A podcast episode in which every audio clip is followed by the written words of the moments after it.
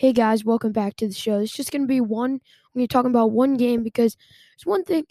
The well, welcome back to the show. I should say if I hadn't said it already, but but the playoffs, Eastern Conference Finals. Now I know that the other side didn't take nearly as long as the East side because both games on the both series on the East side went to seven games, and then the ones on the West went to four and six. Wait, did it? Yeah, just a six. Um, so it's going to take a little longer, but I'm going to split it up a little bit because I'm going to talk about game 2 the Suns versus Clippers in this in this episode, but that's it because game 2, I'm not going to put game 2 and game 1 in one thing unless you want me to. You can tell me if you do, but but it's just game 3 of the Western Conference Finals is going to happen before game 2 happens in the Eastern Conference. So that's why it's just it's just a bit far apart but I'm going to talk about the Suns versus the Clippers in depth as long as I can uh, to make make sure it's not too short of a podcast. All coming up on the show today.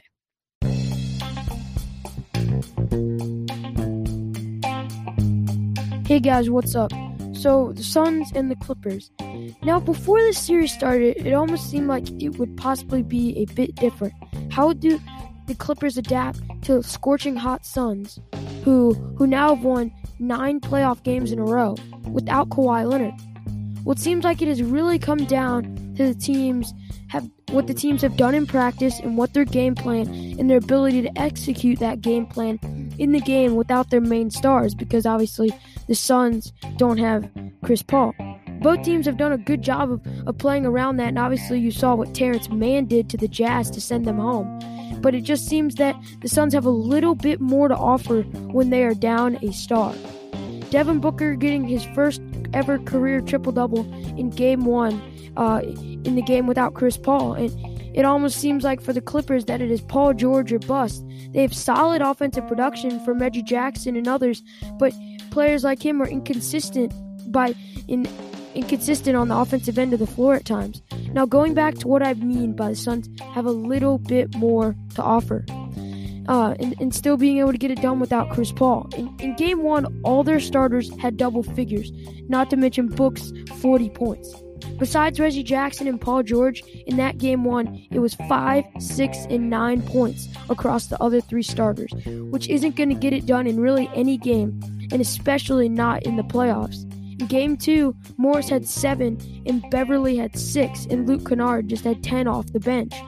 All I'm trying to say here is, is that in my opinion, the best team in the West to beat the to beat in my opinion the best team in the West, they're going to need more consistent production as there are quite a few streaky players on their roster, which is why Leonard is so so crucial to them making the NBA finals.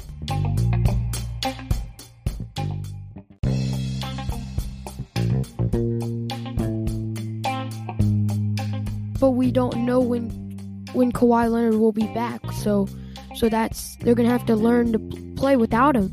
Uh, and Chris Paul is I'm pretty positive is gonna be available for Game Three in LA. But but I like I just said, we don't know when Kawhi's coming back, and I just find it even harder. They they already fall down 2-0. They already fall. They're already, they're already down 2-0, and I just don't. I just kind of find it really hard for them to be able to climb up the mountain again when they they may or may not even get Kawhi Leonard for games three and four, and possibly even later should the series continue. But they they lost game one and two when the Suns are without Chris Paul, and then now you have Chris Paul back, and you still don't have Kawhi Leonard. That's that's gonna it, it's it's just I, I kind of find it hard to to put my pinpoint giving them a chance to win if they can't, if without Chris Paul or without without uh, Kawhi Leonard, they can't beat a Chris Paul-less um a Chris Paul-less Suns team. Uh, so so but yeah, but I but again, I'm I'm just not I'm not gonna leave a team out because as they they seem like the kings of comebacks this postseason, as you may know, because because they've come back in every single one of their series. Obviously, three two against the Mavericks. Um, but but it, it all really depends on whether Kawhi Leonard is healthy. But anyways, let's talk and jump right in to talking specifically about game two. So game two really came down to the wire of what, in my opinion, was a great game. Both teams without arguably their best player. Kawhi, obviously, the Clippers' best player, but it all came came down to the wire. And I don't know, maybe Pfizer P got in his head or something. But Paul George turned right back into playoff P and in career free throw shooter of about 85%, missed two free throws in a row of what would have put the Clippers up three, which which is crucial at the end of the game at any point. But, but if you put your team up three, you're, you're basically telling yourself the worst case scenario overtime. We're going to have to play five more minutes of basketball, but that's the worst case scenario. But but it just see that's the other thing it puts so much pressure on the other team because instead of because if if you make a team have to shoot a 3 instead of a 2 then it just it like takes out so many possibilities of what they can do on the offensive end to try to win or tie the game. Because if it's a one point game, yeah, maybe like a lob, like like like what happened, an easy layup or a jump shot with their one of their best players. But but he, it's it's just so much different. But but he missed both of them, so that doesn't even matter. So all that they needed was a two to win. But you have to at least make one of those, especially in a playoff game in an important playoff game. Not to mention that Booker shot with about 30 seconds left. The announcer's like, "I'm watching this game." And the announcer goes, what I'm doing here is getting it to Booker and getting out of his way. Well, that is exactly what they did. And then after that, the Crowder Ayton lob to win the game. That was probably one of the best executed and drawn up plays by Monty Williams I think I've ever, ever seen, just in general, not just by the Suns. It was kind of like that position when you were messing around in 2K and you're like near the hoop and, and you're trying to do an alley oop and then bounce off the backboard. But it's just a little joke, just a little reference. Obviously, not what happened. But, but but anyways, the takeovers that I have straight from this game are the Suns are now up 2-0. Now the Clippers have come back from this obviously come back from this obviously, but without Kawhi and with Chris Paul coming back and being down 2-0, despite I think the Clippers allowing fans now, it'll be very very hard to come back. They can't have streaky production if they want to try and come back in this series. Number 2, Paul George should have never missed both of those free throws. This was, in my mind, a must win for the Clippers, especially since the Suns are getting Chris Paul back. Not to mention, if Leonard doesn't come back, it'll be very hard to come out of a 2 0 hole, even if they have gotten it done before. But that was with Kawhi Leonard. All those comebacks with Kawhi Leonard, except maybe towards the end of that, uh, towards the end of that Jazz series. But but I, I may have said it earlier, but in my opinion, the Suns are the best team in the West, if not the best in the league.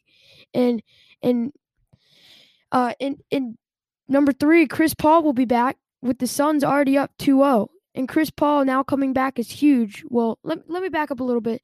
I know the Clippers are without Kawhi Leonard, the best player, but it, it makes the Suns an even scarier team. They able to win without Chris Paul, we already knew this team was a very, very good team, but they probably wouldn't be seated so high and won so many games and made it this far this easily. Won obviously won nine playoff games in a row without the big man production from Chris Paul.